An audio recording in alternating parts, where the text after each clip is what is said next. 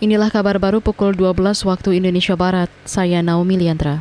DPR mengesahkan dan menetapkan dua anggota Badan Pemeriksa Keuangan BPK periode 2022-2027. Keduanya yakni Isma Yatun dan Hairul Saleh. Pengesahan dilakukan dalam rapat paripurna yang dipimpin Ketua DPR Puan Maharani. Sidang Dewan yang kami hormati, sekarang perkenankan kami menanyakan kepada Sidang Dewan yang terhormat, apakah laporan Komisi 11 DPR RI terhadap hasil uji kelayakan fit and proper test calon anggota BPK RI periode 2022-2027 tersebut dapat disetujui. Itu tadi Ketua DPR Puan Maharani. Sebelumnya, Wakil Ketua Komisi Keuangan DPR, Dolfi, mengatakan komisinya telah melakukan pemilihan calon anggota BPK untuk menggantikan jabatan Ketua BPK Agung Firman dan anggota Ismayatun yang berakhir 18 April 2022. Komisi Keuangan DPR telah menggelar uji kepatutan dan kelayakan calon anggota BPK. Hasilnya Ismayatun dan Hairul Saleh mendapat suara terbanyak dan dipilih menjadi anggota BPK. Penceramah Bahar Smith enggan mengikuti sidang secara daring di Pengadilan Negeri Bandung, Jawa Barat hari ini.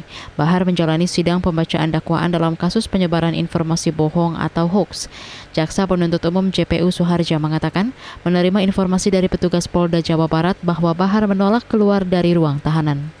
Intinya Habib Bahar tidak mau keluar dari ruang tahanan untuk mengikuti persidangan yang bersangkutan menginginkan sidangnya offline itu yang mulia. Jaksa penuntut umum JPU Suharjo meminta sidang tetap digelar meski Bahar tidak bersedia hadir secara daring. Bahar ditetapkan sebagai tersangka penyebaran informasi bohong saat berceramah di Kabupaten Bandung Desember tahun lalu. Kita ke daerah.